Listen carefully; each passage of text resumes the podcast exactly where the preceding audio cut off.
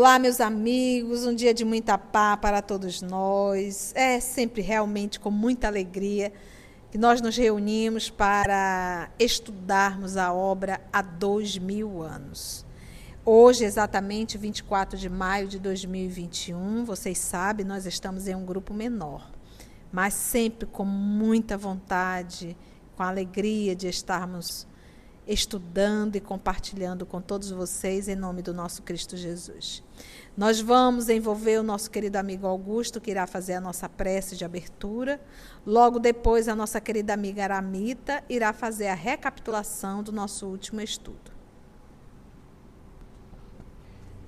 E é com muita alegria, mestre amigo Jesus, que nos reunimos em teu nome, nos esforçando a buscar os teus conhecimentos através das obras do nosso querido amigo Francisco Xavier e que possamos, mestre amigo Jesus, intuídos por ti, pela espiritualidade amiga, internalizar todos esses ensinamentos para que possamos ter essa vontade de aplicá-lo hoje em nossas vidas. Obrigado, mestre e fica conosco, hoje e sempre. Que assim seja. No estudo passado, nós vimos Ana e, e Lívia ainda presas. Lívia pede de Ana como um favor que elas troquem de vestimentas, porque ela quer ir para o sacrifício sem nada do mundo, sem ostentação. Ela quer ir com uma pessoa simples e elas trocam de roupa. E enquanto isso, na casa de Públio, ele começa a ficar preocupado porque elas não aparecem. Ele pensava que estavam na casa da filha. Aí a filha chega e não estavam lá. Mas a filha diz para ele ir para as comemorações e que quando voltar, já já a mãe dela ia estar tá ali e elas iam recebê-lo né, com as honras e a felicidade, a aventura que ia ter na família. E o Públio vai descrever, descreve no estudo passado, a gente viu o, o que era essa comitiva, mais de 100 senadores que foram homenageados, a procissão de gente, não sei quantas mil pessoas no Circo Máximos, foi toda essa descrição dessa pompa e desse Fausto que nós vimos no estudo passado. E é sempre bom lembrar, né, Aramita, para todos que estão ali presentes no circo, essas pessoas que vão serem jogadas às férias, né? Vou usar esse termo, jogadas, elas, a sociedade romana não sabem que são cristãos. A informação é que são escravos teimosos, escravos rebeldes, escravos fugitivos, tá bom? Só quem sabe que são cristãos é o próprio imperador e alguns soldados, tá bom? Então, estamos nós dentro do círculo, que Jesus nos conduza. Depois eu dei outra aula. Que assim, quando ele fala dos escravos, é porque era uma coisa normal. Né? Então, assim, hoje a gente também, ah, é presidiário, deixa morrer, não, não, não faz nada. Então, assim, escravo, presidiário, pobre, pode matar, não tem problema, né? Não faz tanto Ainda, é, né, não. Quanto... Verdade. Muito bem lembrado. Outros jogos passaram, vários, divertidos e terríveis. E depois de algumas danças exóticas executadas na arena, viu-se um alguém da corte, predileto de Domício Nero, inclinar-se discretamente, falando-lhe ao ouvido. Chegou o instante, ó Augusto, da grande surpresa dos jogos desta tarde. Perguntou o imperador em voz baixa, com seu impiedoso e frio sorriso. Entrarão agora os cristãos na arena? Sim, já foi dada a ordem para que fiquem em liberdade na arena os 20 leões africanos, tão logo se apresentem em público os condenados. Bela homenagem aos senadores.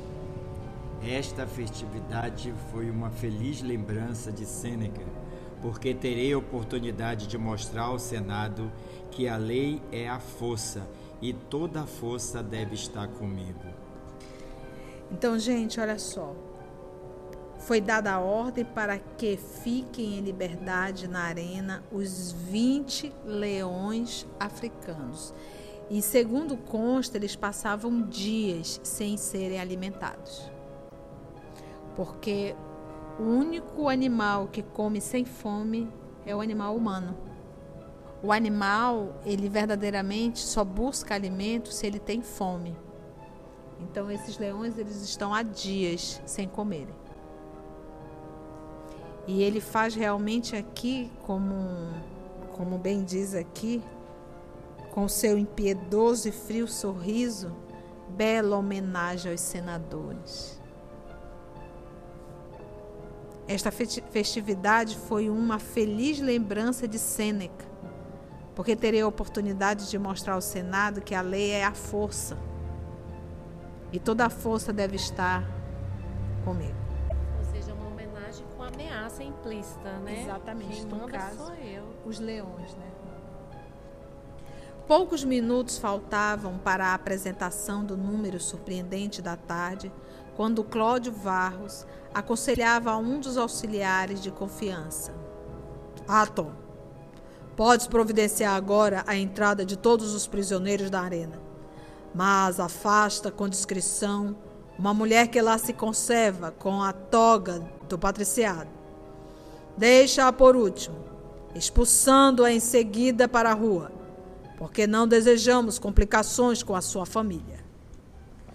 O soldado fez sinal, como quem havia guardado fielmente a ordem recebida, dispondo-se a cumpri-la, e, daí a momentos, o numeroso grupo de cristãos, sob os impropérios e, a, e vaias dos mais baixos servidores do circo, encaminhava-se impavidamente para o sacrifício. Em primeiro lugar, ia João de Cleófas. Lembram de João? Era justamente o pregador e que ele foi para Roma sabendo que ele seria chamado ao sacrifício. Em primeiro lugar ia João de Cleófas, murmurando intimamente a sua derradeira prece.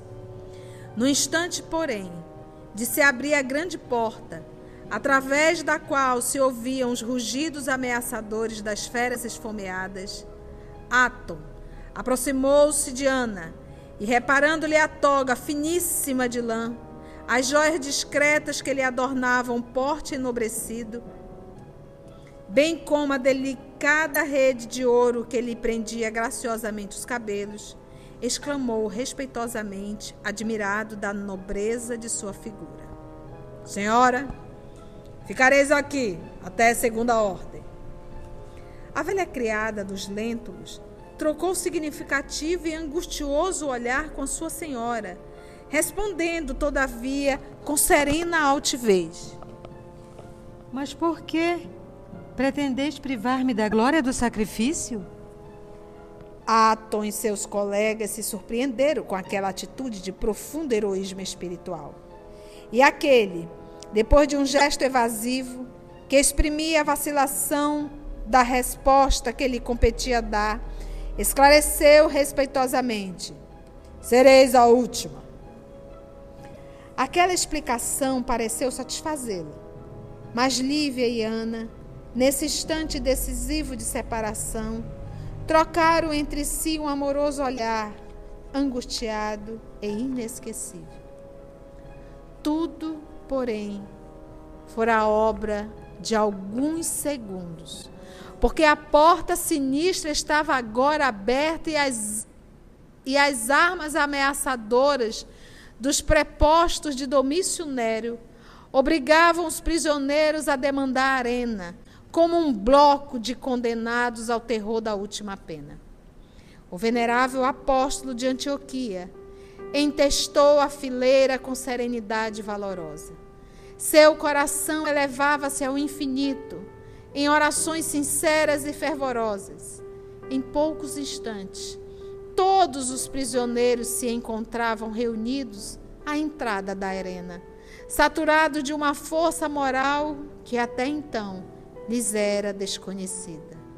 É que, por detrás daquelas púrpuras suntuosas E além daqueles risos estridentes e impropérios sinistros, estava uma legião de mensageiros celestes, fortalecendo as energias espirituais dos que iam sucumbir de morte infamante, para regar a semente do cristianismo com as suas lágrimas fecundas. Uma estrada luminosa, invisível aos olhos mortais, abrira-se nas claridades do firmamento e, por ela, descia todo um exército de arcanjos do Divino Mestre para aureolar com as bênçãos da sua glória os valorosos trabalhadores da sua casa. Sob os aplausos delirantes e ensurdecedores da turba numerosa, soltaram-se os leões famintos para a espantosa cena de impiedade, de pavor e sangue. Mas nenhum dos apóstolos desconhecidos que iam morrer no depravado festim de Nero sentiu as torturas angustiosas de tão horrenda morte, porque o brando anestésico das potências divinas lhes balsamizou o coração dorido e dilacerado no tormentoso momento. Ninguém sentiu as patadas dos leões, os dentes arrancando as carnes. Vocês acham que Jesus nos abandona na hora da dor? Nunca. Fortigados pela angústia e pela aflição do instante derradeiro, ante o público sanguinário, os míseros sacrificados não tiveram tempo de se reunir na arena dolorosa. As feras famintas pareciam tocadas de horrível ansiedade. E enquanto se estraçalhavam corpos misérrimos, Domício Nero mandava que todos os coros de dançarinos e todos os músicos celebrassem o espetáculo com os cânticos e bailados de Roma vitoriosa. Isso é um psicopata. Incluindo-se a considerável assistência que se aglomerava nas colinas, quase meio milhão de pessoas vibrava em aplausos ensurdecedores e espantosos, enquanto duas centenas de criaturas humanas tombavam, espostejadas, ou seja, despedaçadas, enquanto duas centenas de criaturas humanas. Então parece assim, tia, 200 pessoas são é muita gente. Lembra do tamanho do circo? Era enorme. 300 mil pessoas e 200 sendo comidos pelos leões. Despedaçados. Imagina braço, pernas, estraçalhado, né? cabeças. Ingressando na arena, Lívia ajoelhara-se defronte do grande e suntuoso pavilhão do imperador, onde buscou lobrigar enxergar o vulto do esposo pela derradeira vez, pela última vez, a fim de guardar no fundo da alma a dolorosa expressão daquele último quadro, junto da imagem íntima de Jesus crucificado, que inundava de emoções serenas o seu pobre coração dilacerado no minuto supremo. Pareceu-lhe divisar confusamente na doce claridade do crepúsculo, a figura ereta do senador coroado de rosas, como os triunfadores. E, quando seus lábios se entreabriram, numa última prece misturada de lágrimas ardentes que lhe borbulhavam dos olhos, viu-se repentinamente envolvida, pelas patas selvagens de um monstro. Não sentira, porém, qualquer comoção violenta e rude, que assinala comumente o minuto obscuro da morte. Figurou-se-lhe haver experimentado ligeiro choque, sentindo-se agora embalada nos braços de névoa translúcida, que ela contemplou altamente surpreendida. Buscou certificar-se da sua posição dentro do circo e reconheceu a seu lado a nobre figura de Simeão, que ele sorria divinamente, dando-lhe a silenciosa e doce certeza de haver transposto o limiar da eternidade. Naquele instante, dentro do camarim, de honra do imperador, Públio Lentulus, sentiu no coração inexprimível angústia, que ela acabava de morrer. Duas almas que se amam. No turbilhão daquele ensurdecedor vozerio, o senador nunca sentira tão fundo desalento e tão amargo desencanto da vida. Horrorizavam-lhe agora aqueles tremendos espetáculos homicidas de pavor e morte. Sem que pudesse explicar o motivo, seu pensamento voltou a Galiléia longínqua, figurando-se-lhe divisar novamente a suave figura do Messias de Nazaré, quando lhe afirmava: Todos os poderes do teu império são bem fracos e todas as suas riquezas bem miseráveis. Era a fala de Jesus. Inclinando-se para o seu amigo Eufanilo Drusus, Públio desabafou a penosa impressão discretamente. Meu amigo, este espetáculo de hoje me apavora. Sinto aqui emoções de angústia como jamais experimentei em toda a vida. Serão escravos destinados à última pena os que ora sucumbem sob a crueldade das feras violentas e rudes? Não creio. Corre o boato de que estes míseros condenados são pobres cristãos inofensivos, aprisionados nas catacumbas. Então a gente sempre sabe que a fofoca sempre corre.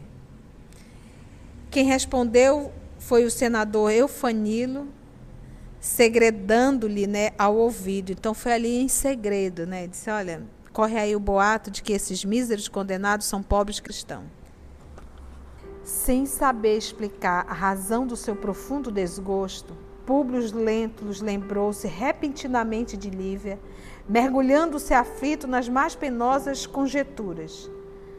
Enquanto ocorriam esses fatos, voltemos a examinar a situação de Ana. Logo após a entrada dos companheiros na arena do sacrifício, certa de que Jesus lhe havia reservado o último lugar no penoso momento do martírio, a antiga serva mantinha o espírito valoroso em orações sinceras e ardentes. Seus olhos, porém, não abandonaram a figura de Lívia, que se afastava para um recanto da arena, onde se ajoelhara, chegando a fixar o grande leão africano que lhe desferira um golpe fatal à altura do peito. Nesse instante, a pobre criatura sentiu algo de enfraquecimento ante as tremendas perspectivas do testemunho. Mas, num relance, antes que as suas ideias tomassem novo curso, Atom, e mais um dos colegas acercaram-se exclamando: Senhora, acompanhai-nos. Observando que os soldados a faziam voltar ao interior, protestou com energia. Soldados, eu nada mais desejo senão morrer igualmente nessa hora pela fé em Jesus Cristo. Reparando-lhe a coragem indomável, o preposto do império agarrou-a fortemente pelo braço e trazendo-a para uma passagem do interior dos cárceres, que comunicava com a via pública, Atom dirigiu-lhe a palavra quase ameaçadora: Retirai-vos, mulher.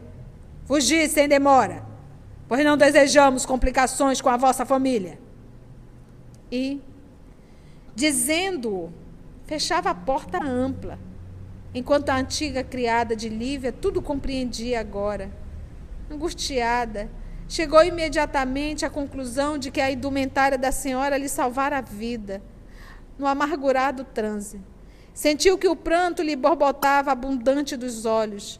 Suas lágrimas eram bem um misto de inenarráveis sofrimentos morais e no íntimo. Inquiria a si mesma a razão pela qual não admitira o Senhor a glorificação dos sacrifícios naquela tarde memorável e dolorosa percebia o confuso rumor de mais de 300 mil vozes que se concentravam em gritos retumbantes de aplauso, aclamando a corrida sinistra das feras na sua caçada humana. E, passo a passo, carregando consigo o peso torturante de uma angústia sem termos, buscou o palácio do Aventino, que não distava muito do circo ignominioso, lá penetrando, desalentada e silenciosa. Apenas alguns escravos mais íntimos faziam a guarda da residência dos Lêntulos, como de costume nos grandes dias de festas populares, das quais participavam quase todos os servos. Ninguém percebeu o retorno da serva que conseguiu despojar-se da toga com a calma precisa.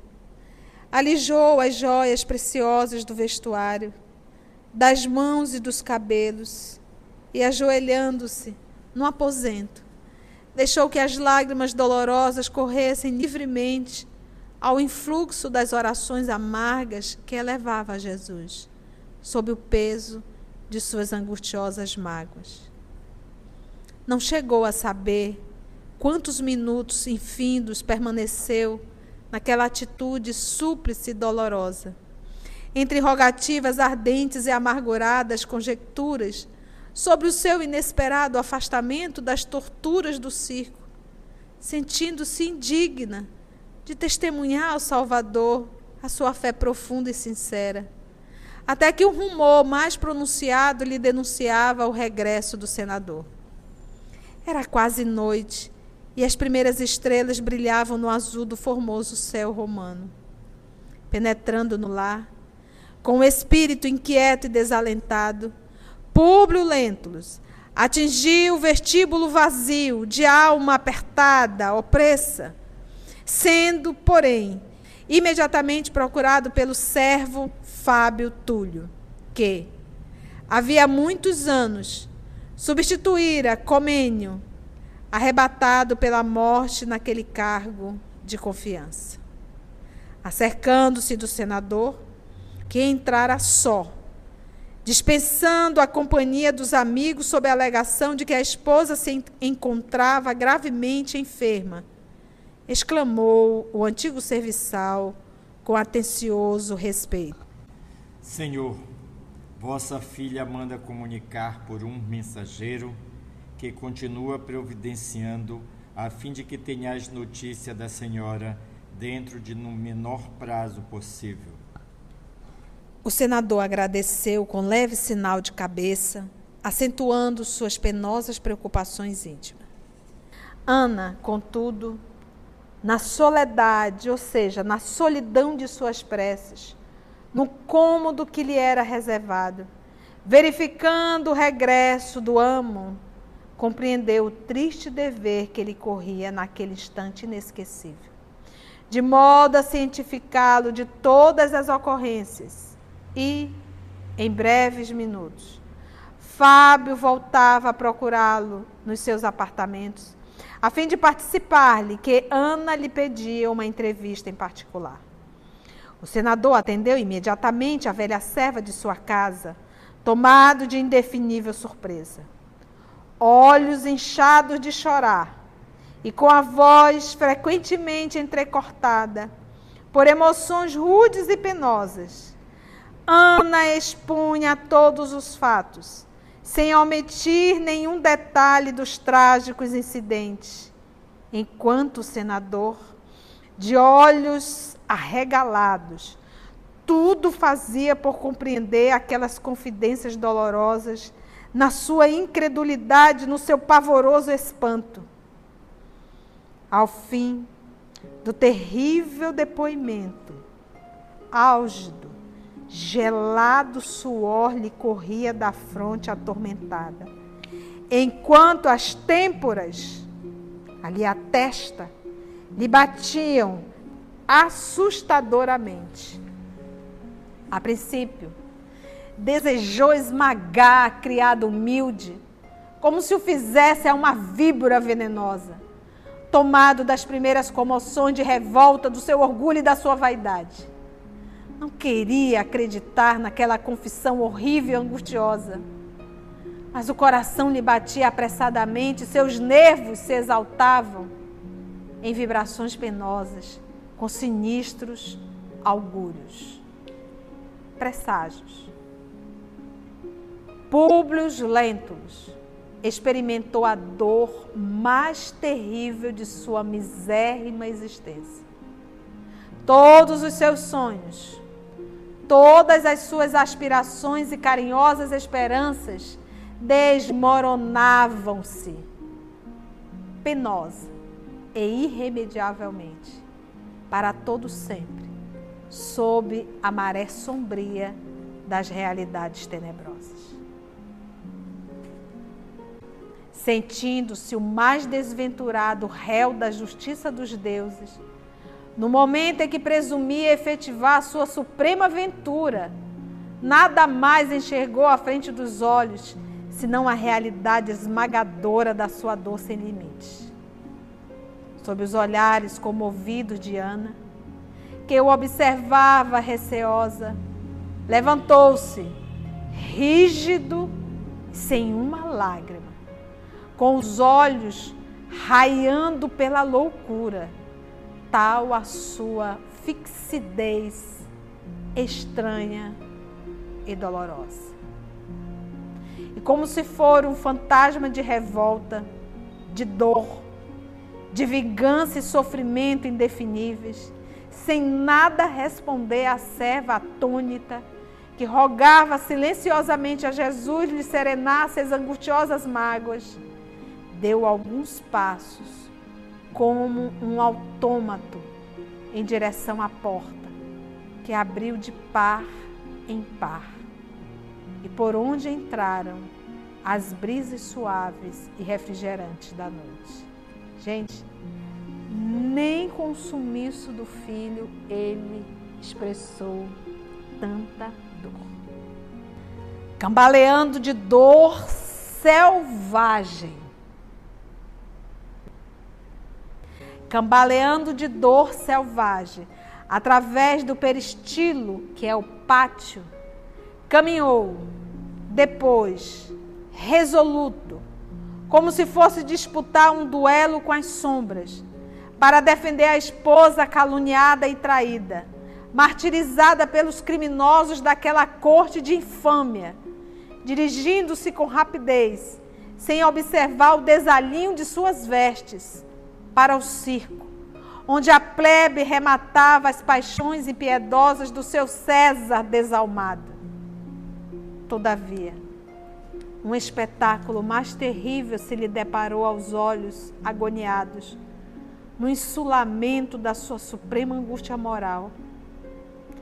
Embriagados nos baixos instintos da sua perversa materialidade, os soldados e o povo colocar os restos sinistros do monstruoso banquete das feras naquela tarde inesquecível, nas eminências de postes e colunas improvisados, à maneira de tochas, e iluminava todo o exterior do grande recinto com o incêndio tétrico dos fragmentos de carne humana. Públio Lentulus sentiu toda a extensão da sua impotência diante daquela demonstração suprema de horror e crueldade. O que é um líder em um país? Mas avançou cambaleante de dor, como ébrio ou louco, com espanto dos que o viam a pé em tais lugares, contemplando boquiaberto as tochas sinistras, feitas de cabeças disformes e combustas, ou seja, queimando. Dava largas aos pensamentos doridos de angústia e de revolta, como se o seu espírito não passasse de um tigre encarcerado no arcabouço do peito envelhecido. Quando notou a presença de dois soldados ébrios em luta por causa de um delicado objeto, que ele chamou repentinamente a atenção, sem que conseguisse explicar o motivo do seu inesperado interesse por alguma coisa. Era um pequeno colar de pérolas, do qual pendia precioso camafeu antigo. Seus olhos fixaram aquele objeto estranho e o coração adivinhou o resto. Ele o reconhecera. Aquela joia fora o presente de núpcias, feito à esposa idolatrada.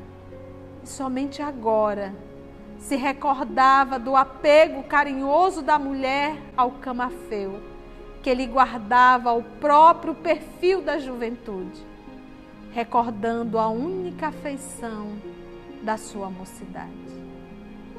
Postou-se à frente dos contendores, que se formalizaram imediatamente em atitude respeitosa devido à sua presença. Interpelado com severidade, um dos soldados esclareceu humilde e trêmulo. Ilustríssimo, esta joia pertenceu a uma das mulheres condenadas às férias no espetáculo de hoje. Quanto quereis pelo achado? Perguntou Públio Lentulus sombriamente. Comprei-a de um companheiro por dois sestércios. Entregai-me. Replicou o senador em tom ameaçador e imperativo. Os soldados entregaram-lhe o colar humildemente, e o senador, revolvendo as vestes, retirou pesada bolsa de moeda de ouro, jogando-a aos contendores num gesto de nojo e de supremo desprezo. Porque nesse momento de morte, de dores morais, a gente percebe que dinheiro não é nada. E lembra da frase do nosso Senhor Jesus a ele? Todos os poderes do teu império são bem fracos, e todas as suas riquezas bem miseráveis.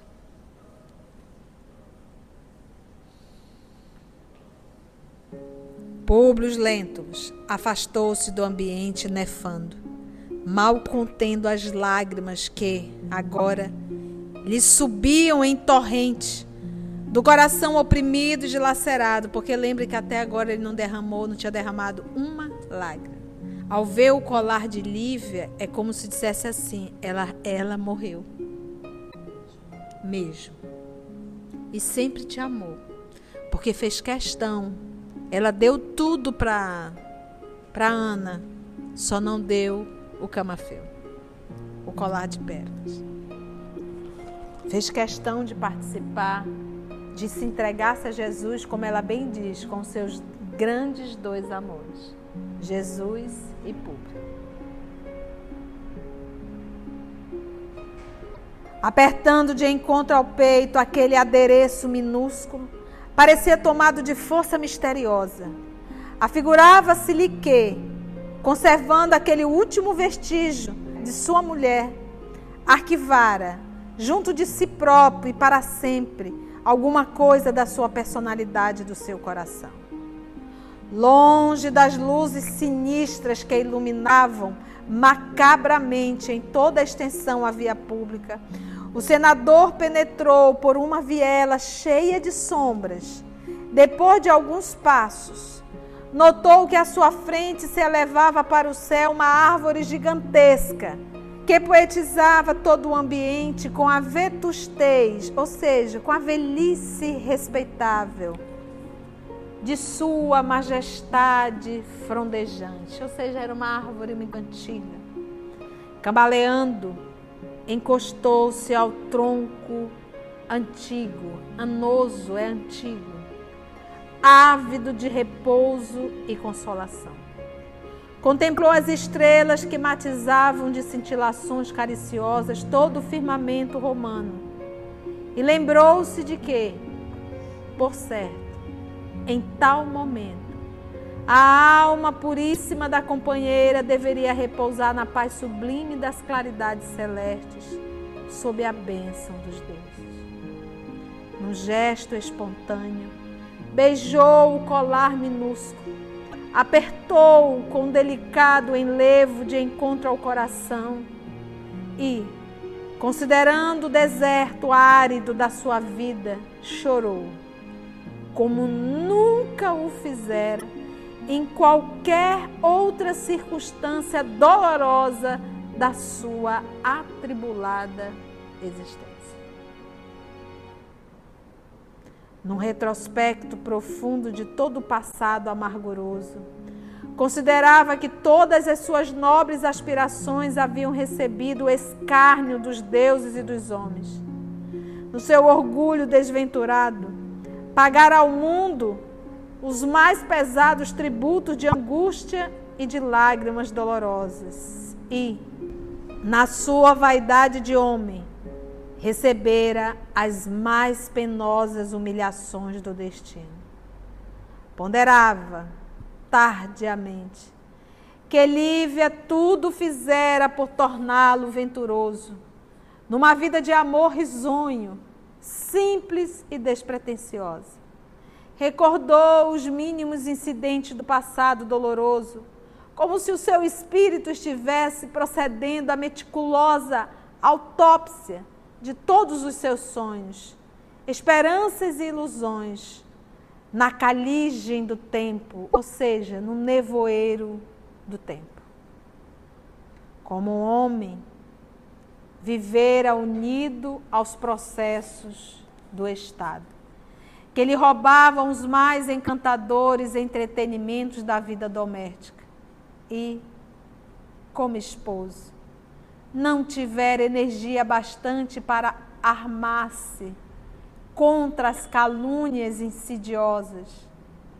Como pai, considerava-se o mais desgraçado de todos, de que ele valia então a auréola do triunfo, se ela lhe chegava como um intragável cálice de amargura? De que lhe valiam agora as vitórias políticas e a significação social dos títulos de nobreza, bem como a vultosa expressão da sua fortuna sobre a mão implacável do seu impiedoso destino neste mundo? Perdiam-se as suas meditações em profundos abismos de sombra e de dúvidas acerbas quando lhe surgiu na mente atormentada a figura suave e doce do sublime profeta de Nazaré, com a riqueza indestrutível da sua paz e da sua humildade.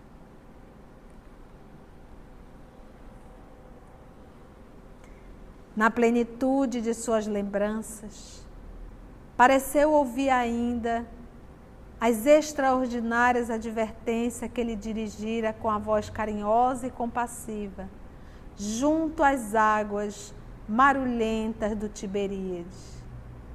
Recordando-se intensamente de Jesus, sentiu-se tomado por uma vertigem de lágrimas dolorosas, as quais, de alguma forma, lhe balsamizavam o deserto do coração ajoelhando-se sob a fronde opulenta e generosa, qual fizeram um dia na Palestina, exclamou para os céus, com os olhos marejados de pranto, lembrando-se da força moral que a doutrina cristã havia proporcionado ao coração da esposa, nutrindo-a espiritualmente para receber com dignidade e heroísmo todos os sofrimentos.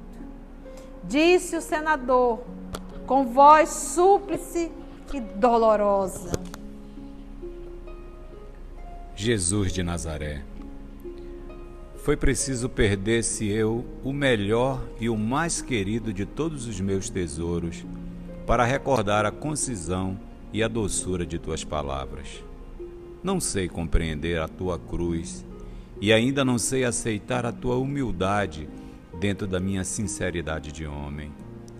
Mas se podes ver a enormidade de minhas chagas, vem socorrer ainda uma vez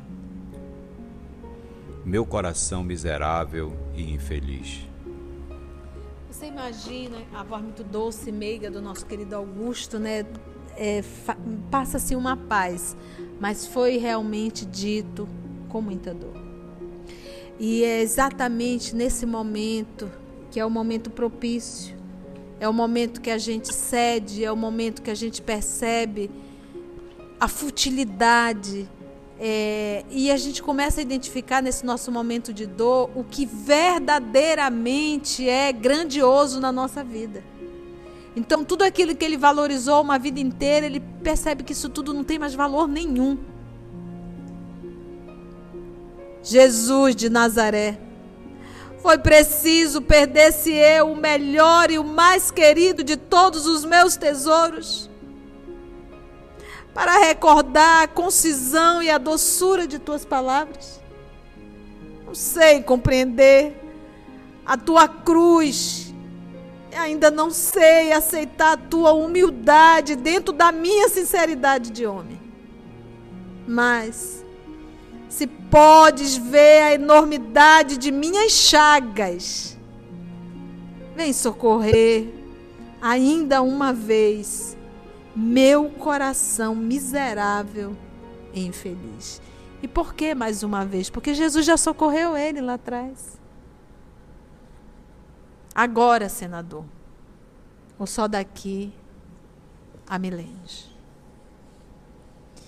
Penosa crise de lágrimas sobreveio a essa invocação tocada de uma franqueza rude agressiva e dolorosa.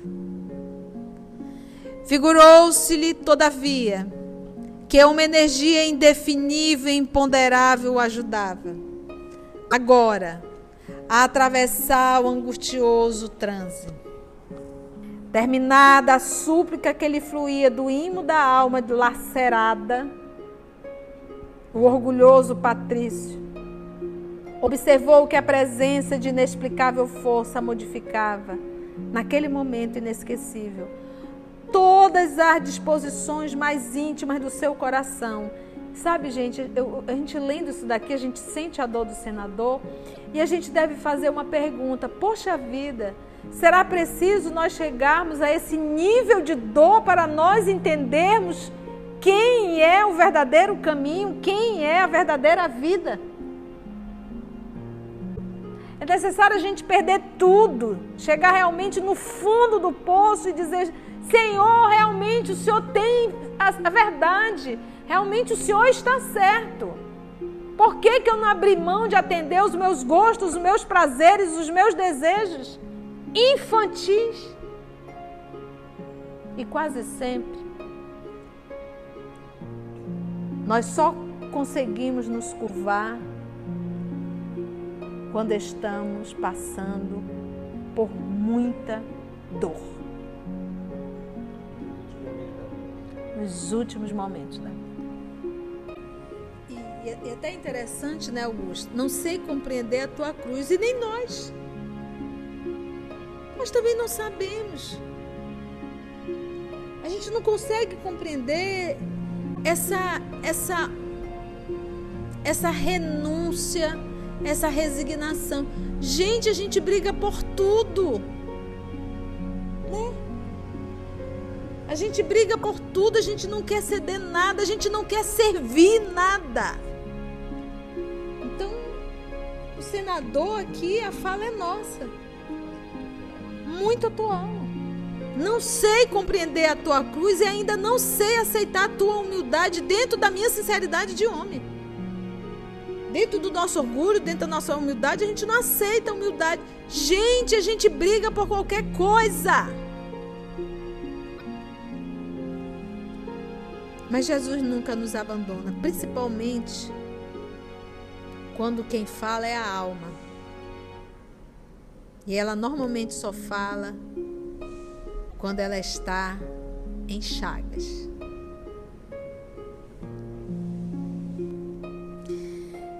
Terminada a súplica, que lhe fluía do imo da alma lacerada, o orgulhoso patrício observou que a presença de inexplicável força modificava, naquele momento inesquecível, todas as disposições mais íntimas do seu coração. E, conservando-se genuflexo, notou, com a visão interior do seu espírito, que a seu lado começava a surgir um ponto luminoso que se desenvolveu prodigiosamente na dolorosa serenidade daquele penoso instante de sua vida, surpreendendo-se com o fenômeno que lhe sugeria ao pensamento as conjecturas mais inesperadas. Por fim, aquele núcleo de luz tomava forma e diante de si viu a figura radiosa de Flamínio Severos, que ele vinha falar na tormentosa noite da sua infinita amargura. Cenas do próximo capítulo. Meus irmãos, não dava para tia parar para comentar. Era necessário realmente essa leitura corrida, cheia de emoção, mas que possa calar fundo em nosso coração. Que nenhum cristão naquela arena sentiu qualquer dor. Nenhum. Mesmo nós, aqui encarnados, se verdadeiramente nos esforçarmos para sermos verdadeiros cristãos, quando a vida nos chamar ao circo da, dos testemunhos, das dores, e que os leões, os leões aparecerem, tenhamos a certeza que no momento exato o Cristo estará lá para nos libertar antes das dores. Nunca estamos abandonados. e que no momento em que fizermos a nossa reflexão, e que esse momento possa ser não feito pela dor, mas pela consciência que devemos mudar, que deveremos verdadeiramente compreender qual o nosso papel de cristão que deveremos entender o porquê nós estamos encarnados no planeta Terra.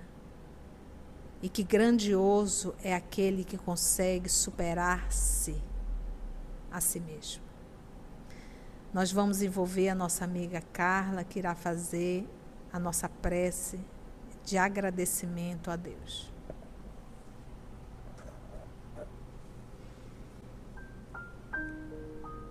E gratos te somos, Senhor Jesus,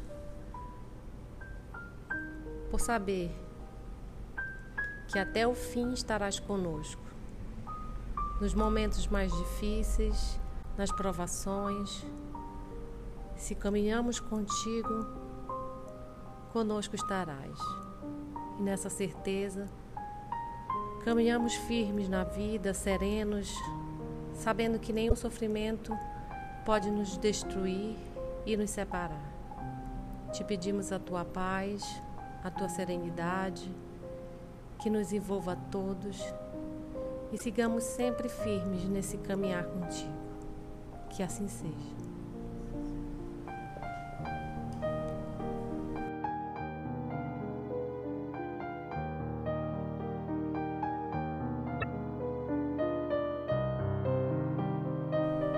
Jesus de Nazaré.